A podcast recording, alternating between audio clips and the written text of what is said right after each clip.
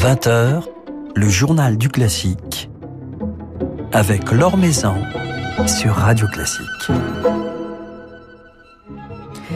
Bonsoir à tous. À l'époque où les castrats régnaient en maître sur les scènes lyriques, des chanteuses à la voix grave ont su également fasciner les plus grands compositeurs, à l'instar de Vivaldi ou de Handel, et ainsi inspirer bien des chefs-d'œuvre du répertoire. C'est à ces femmes, ces divas, connues alors sous les noms de la Dotti, la Negri, la Mucci ou la Bertoli, que Nathalie Stutzmann rend hommage dans un merveilleux album avec son ensemble au 55.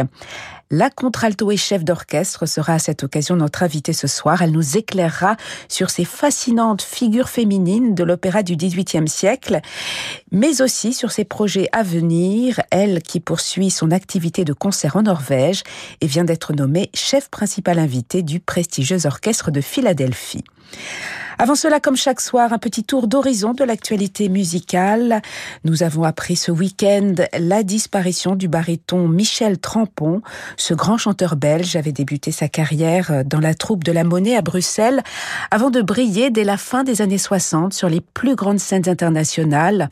Parmi ses rôles fétiches, celui de Figaro, aussi bien chez Mozart que chez Rossini, Guglielmo dans Così fan tutte, le comte Ori ou encore Sancho dans Don Quichotte de Massenet sans oublier les personnages plus légers d'Offenbach ou de Messager, lui qui savait faire preuve d'une grande théâtralité et d'une vraie verve comique.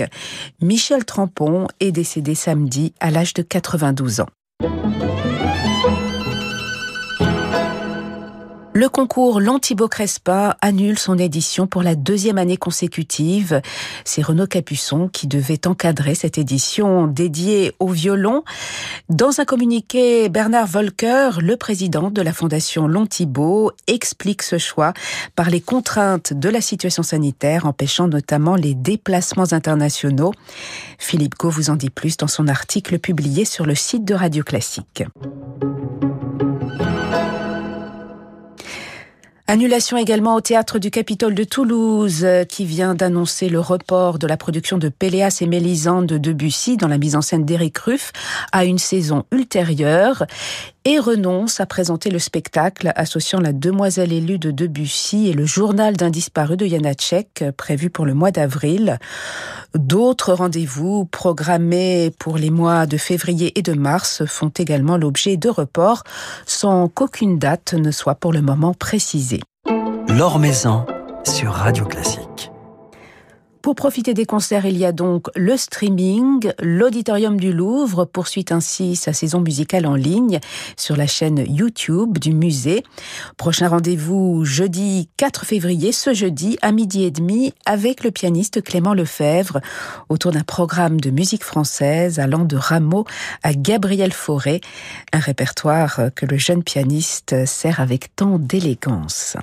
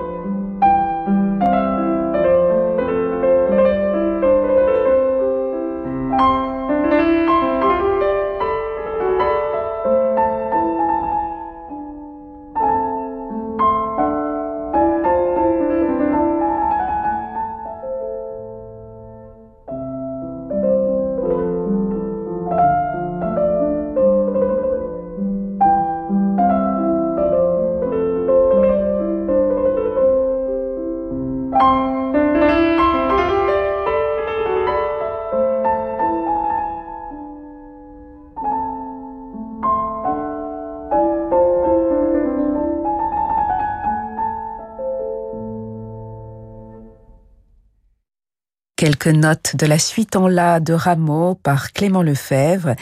Clément Lefebvre jouera cette suite ainsi que des pages de César Franck et de Gabriel Fauré ce jeudi à midi et demi à l'Auditorium du Louvre. Un concert diffusé donc en ligne sur la chaîne YouTube du Musée du Louvre. Le journal du classique sur Radio Classique. C'est donc avec Nathalie Stutzmann que nous allons passer un petit moment à présent, évoquer ce bel album contralto enregistré avec Orfeo 55 et tout juste publié par Erato, et puis parler de sa nouvelle aventure avec l'orchestre de Philadelphie où elle secondera désormais Yannick Nézé-Séguin en tant que chef principal invité. Nathalie Stutzmann, que j'ai pu joindre il y a quelques jours en Norvège, à Kristiansand, où elle poursuit sa collaboration avec son orchestre. En Norvège, où la vie musicale continue, comme elle me l'a confié. Alors, euh, on a beaucoup de chance en Norvège. Euh, le pays a été quand même euh, relativement peu touché par la pandémie. Euh, il y a bien sûr euh, des annulations un peu comme partout, mais particulièrement dans le sud de la Norvège où je suis à Kristiansand, donc sur la côte La Riviera, en fait euh, vraiment l'extrême sud de la Norvège. c'est un des endroits qui a été le moins touché, ce qui a été formidable pour moi, qui m'a permis de de faire beaucoup de concerts. On a pu faire l'intégrale des symphonies de, Beethoven, à part la neuvième parce qu'on n'a pas pu avoir le chœur euh, en novembre. Et puis là, euh, je travaille avec eux. On peut faire un travail de fond et, et j'ai beaucoup de chance. Bon, il y a toujours eu une quarantaine imposée, donc euh, j'ai passé beaucoup beaucoup de temps, mais avec un, un grand plaisir parce que voilà, j'ai pu m'échapper un peu de la grisaille, profiter de, de la nature magnifique ici et et malgré tout d'une ambiance euh, plus légère que dans l'Europe euh, plus au sud et, qu'aux États-Unis où j'étais beaucoup aussi et où, effectivement euh, on est tous à combattre la négativité et puis et puis la tristesse qui nous envahit à force de d'être empêchés de, de, fonctionner. Et, et en Norvège, vous pouvez diriger devant du public? Alors jusqu'à présent, on a eu la chance aussi d'avoir toujours un public qui était euh, depuis euh, septembre limité à 200 personnes dans notre salle, puisqu'on a une salle de 1000, 1700 euh, places. Mais enfin, on avait toujours du public. Et puis là, sur ces deux dernières semaines, malheureusement, il y a eu deux clusters en ville, donc on n'a pas eu de public. Mais dès la semaine prochaine, pour la, la, la quatrième de Tchaïkovski et et ma Merlois, on aura du public à nouveau, donc c'est une très bonne nouvelle. Ici, euh, les, les changements du gouvernement ou les décisions euh, locales en mairie sont beaucoup plus rapides que dans les autres pays, et ça c'est ça c'est formidable parce que dès que les chiffres baissent, eh bien on peut retravailler et le public peut revenir. Donc euh, donc ça c'est formidable. Simplement le public sera réservé aux, aux gens qui habitent ici, enfin qui sont vraiment d'ici, pour éviter les contaminations extérieures.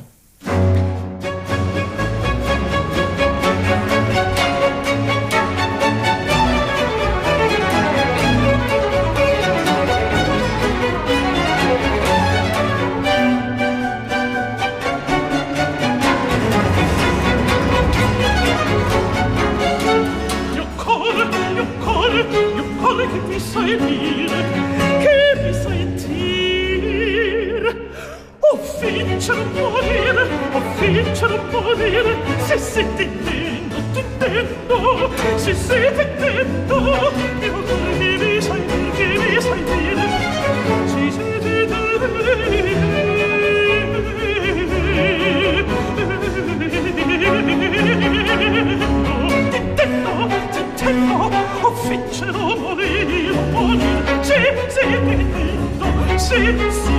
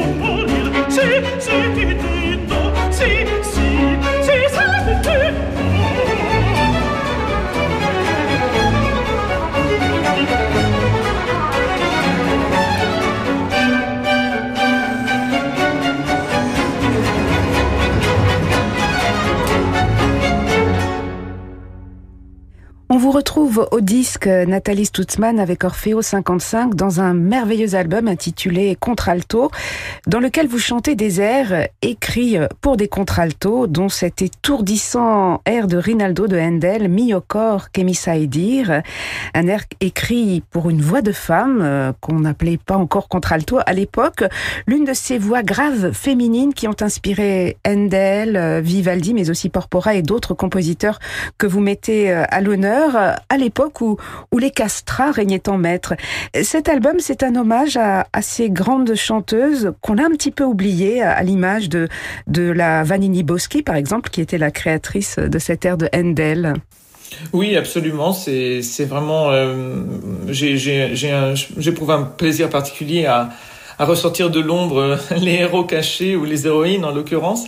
Et c'est vrai que euh, découvrir en faisant mes recherches que qu'effectivement il y a eu tellement de répertoires qui ont spécifiquement été écrits pour ces femmes euh, merveilleuses, mais qu'elles ont toujours été de manière très inégale, euh, traités euh, comme des seconds couteaux par rapport aux castrats de l'époque qui recevaient euh, tous les dons, les mécènes, les soutiens financiers nécessaires pour être dans la lumière. Et c'était un peu des phénomènes de foire, ils étaient grands en général, très développés, impressionnants, habillés de manière extravagante et déjà payés dix fois plus que les femmes. Et vous voyez l'égalité entre, entre hommes et femmes ne date pas d'aujourd'hui et on n'y est pas encore, mais bon, on s'en rapproche. Donc c'est un disque assez féministe, même si l'idée de départ était, tout simplement de, retrouver plutôt du, répertoire oublié et magnifique. Alors ces chanteuses, euh, la Vanini Boschi, la Dotti, la Negri ou encore euh, la Mucci euh, que vous mettez à l'honneur, elles avaient tout de même du succès auprès du public à l'époque. En tout cas, elles ont inspiré bien des compositeurs. Oui, et elles avaient surtout beaucoup de succès auprès de, de, grands compositeurs. Et je dirais en tout premier Vivaldi, qui avait vraiment un amour secret euh, tout à fait euh, absolu, euh, et notamment de la voix de contralto. Il a, il a écrit énormément d'œuvres sacrées magnifiques pour les jeunes pensionnaires de l'Hospital della Pietà, pour lequel il a écrit toutes ces œuvres qu'on connaît bien, le Stabat Mater, le Nisi Dominus, enfin toutes ces, toutes ces cantates qui sont beaucoup chantées par les contre-ténors aujourd'hui, mais qui ont tout est écrite euh, pour des femmes et, donc ça, ça nous dit aussi qu'il y avait euh, un vivier de, de, femmes euh, avec des voix très graves et Vivaldi en était vraiment amoureux. Quand on lit ses écrits, on, s'aperçoit souvent que, que, que les castrats lui étaient imposés alors que lui aurait préféré que ce soit chanté par une femme.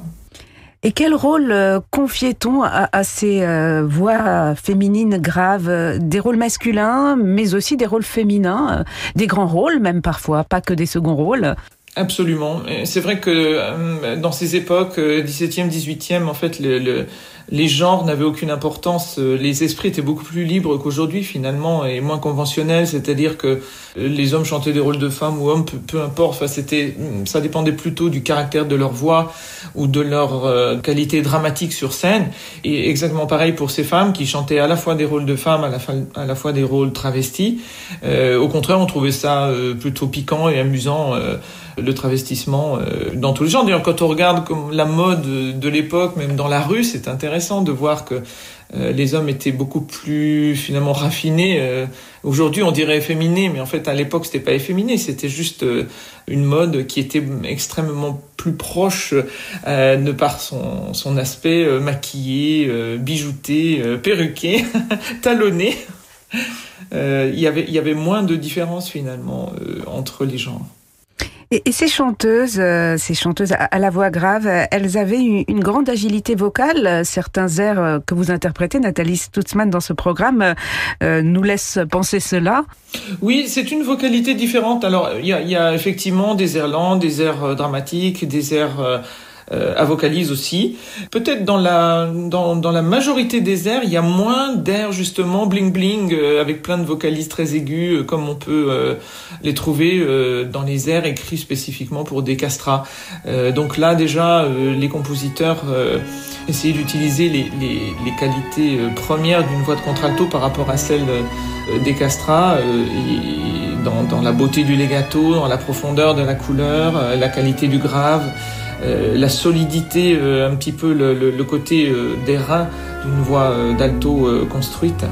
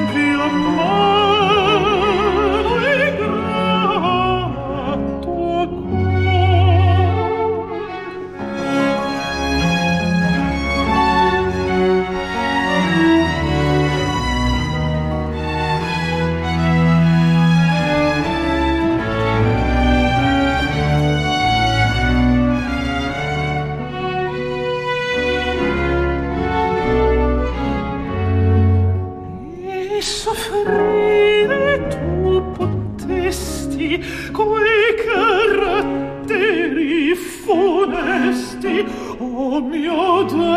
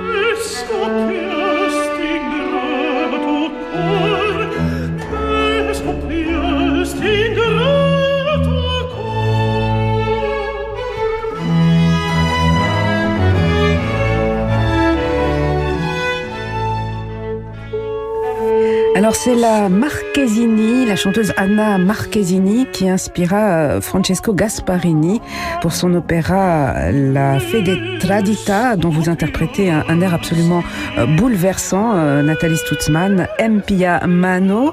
C'est un inédit, un air qui n'avait jusqu'ici jamais été enregistré. Oui, absolument. Ça, c'est une des, très belles découvertes que j'ai pu faire en, menant ces recherches. Vous savez, un programme comme celui-là, c'est deux ans de travail de recherche de manuscrits et, de sélection des airs pour arriver à, construire quelque chose qui a du sens et puis euh, qui a du relief. Et, euh, et Mpiamano, j'en suis très fière, très heureuse d'avoir pu sortir de l'ombre cette partition magnifique. Et puis c'est l'occasion de mettre en avant d'autres compositeurs euh, que les célèbres Handel et Vivaldi, euh, comme euh, Gasparini et Caldara. Porpora, des compositeurs que l'on commence à connaître tout de même depuis quelques années pour certains. Oui, c'est vrai, on, Porpora notamment, Caldara aussi, mais, mais en fait, dès que certains artistes consacrent un album entier à un de ces compositeurs, qui était un peu moins connu, et eh bien le, le, public qui suit le travail baroque, effectivement, euh, apprend à découvrir aussi de, très belles choses. Et dans M. Mano, ce qui me plaît beaucoup aussi, c'est que c'est il y a, un très beau dialogue en fait entre la voix d'alto et l'instrument de l'alto. C'est euh, assez rare aussi à l'époque d'entendre euh, ce que Brahms a fait plus tard dans Les Gesang avec piano et alto. C'est vrai, puis c'est un air absolument bouleversant. Là, on vous retrouve ici, Nathalie Stutzmann, avec Orfeo 55, un, ensemble que vous avez fondé en 2009, mais qui a mis fin malheureusement à ses activités en, en 2019. Euh, ces dix années avec Orfeo 55 euh, auront été l'une de vos plus belles aventures euh, de, musicienne, même s'il y aura bien d'autres aventures à, venir encore. Hein. Oui, oui, ça a été vraiment une aventure magnifique, difficile, parce que on doit porter à bout de bras euh, des projets comme cela. Euh, il faut, il faut tout gérer, il faut s'occuper de, de tous les aspects et, en dehors de la joie incroyable du travail et des concerts euh, et des disques ensemble, ça pose beaucoup, beaucoup de difficultés et je pense que tous les artistes qui ont créé leurs propres ensembles peuvent en parler. Le, public n'imagine pas par derrière en fait ce qui, ce qui se passe et, et les difficultés à, à tout simplement arriver à fonctionner, à trouver des financements, puisque ce sont des ensembles d'indépendants, donc euh, euh, chacun est engagé de manière séparée au cachet, c'est très compliqué. Il faut, il on essaye de se développer, on essaye de monter des structures, et après il faut de l'aide financièrement pour pouvoir vendre les, les concerts. Et puis euh, quand on a affaire à de beaucoup plus gros poissons qui ont des subventions 10 fois ou 15 fois plus importantes, il est très difficile d'arriver à survivre. Alors de, grandes aventures musicales, vous allez en vivre de nouveau, Nathalie Stutzmann, notamment à Philadelphie, puisque vous venez d'être nommé chef invité principal de l'orchestre de Philadelphie, c'est-à-dire l'un des plus beaux orchestres du monde. C'est un rêve qui se réalise. C'est l'un des orchestres qui vous faisait peut-être euh, le plus rêver. Oui, complètement. C'est en fait, je, je me pince encore pour y croire parce que franchement, j'ai grandi avec cet orchestre.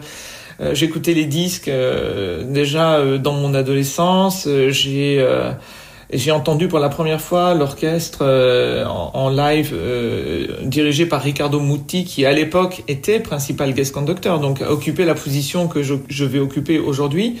Par la suite, il est devenu directeur musical. Ensuite, j'ai La première fois où j'ai chanté avec cet orchestre, c'était dans les années 80, je crois 97-98, et euh, c'était euh, la première fois que je chantais avec Simon Rattle, qui est devenu plus tard mon, mon ami et mon mentor euh, en direction d'orchestre.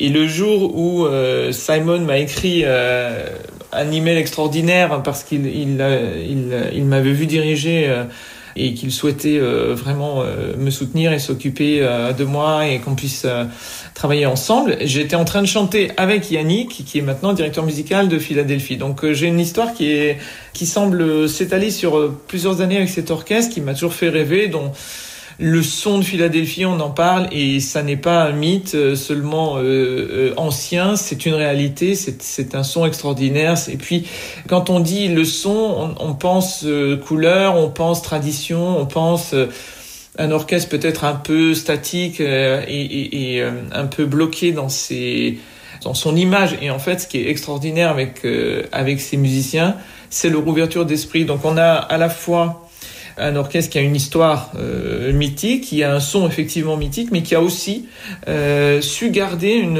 une, une, fraîcheur et une réactivité extraordinaire à tout ce qu'on propose. Ils adorent prendre des risques.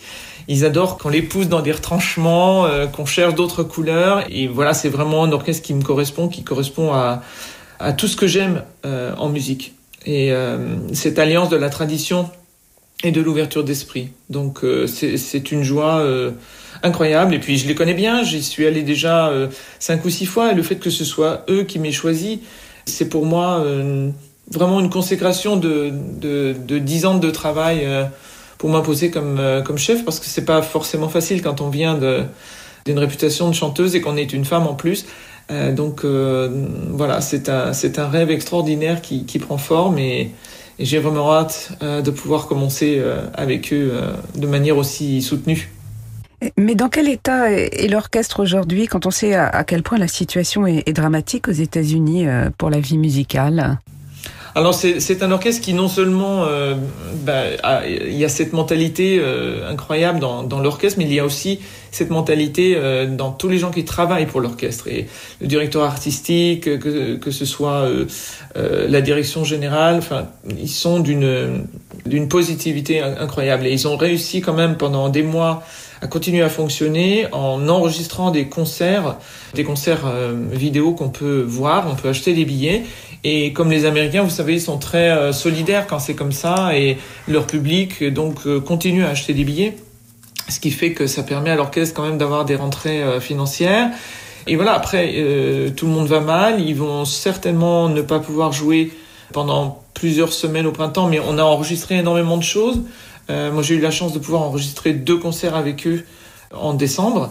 Nos plans, c'est de se retrouver en fait cet été puisque l'Orchestre de Philadelphie participe à, à, deux festivals de manière historique, celui de Vail et celui de Saratoga, donc le Colorado et puis la, la région de New York. Et euh, on a grand espoir que, que d'ici l'été, euh, ce sera rétabli. Et puis on a des projets d'enregistrement de disques également euh, avant l'été. Eh bien, on va suivre cela avec beaucoup d'attention. En attendant, on se régale avec votre album Contralto, Nathalie Stutzmann, qui nous permet de, de vous retrouver avec euh, Orfeo 55, euh, cet orchestre que vous avez fondé. Euh, ces dix ans d'une belle aventure musicale avec ces musiciens. Merci infiniment d'avoir passé un moment avec nous. Merci à vous, Laure. C'est toujours un plaisir.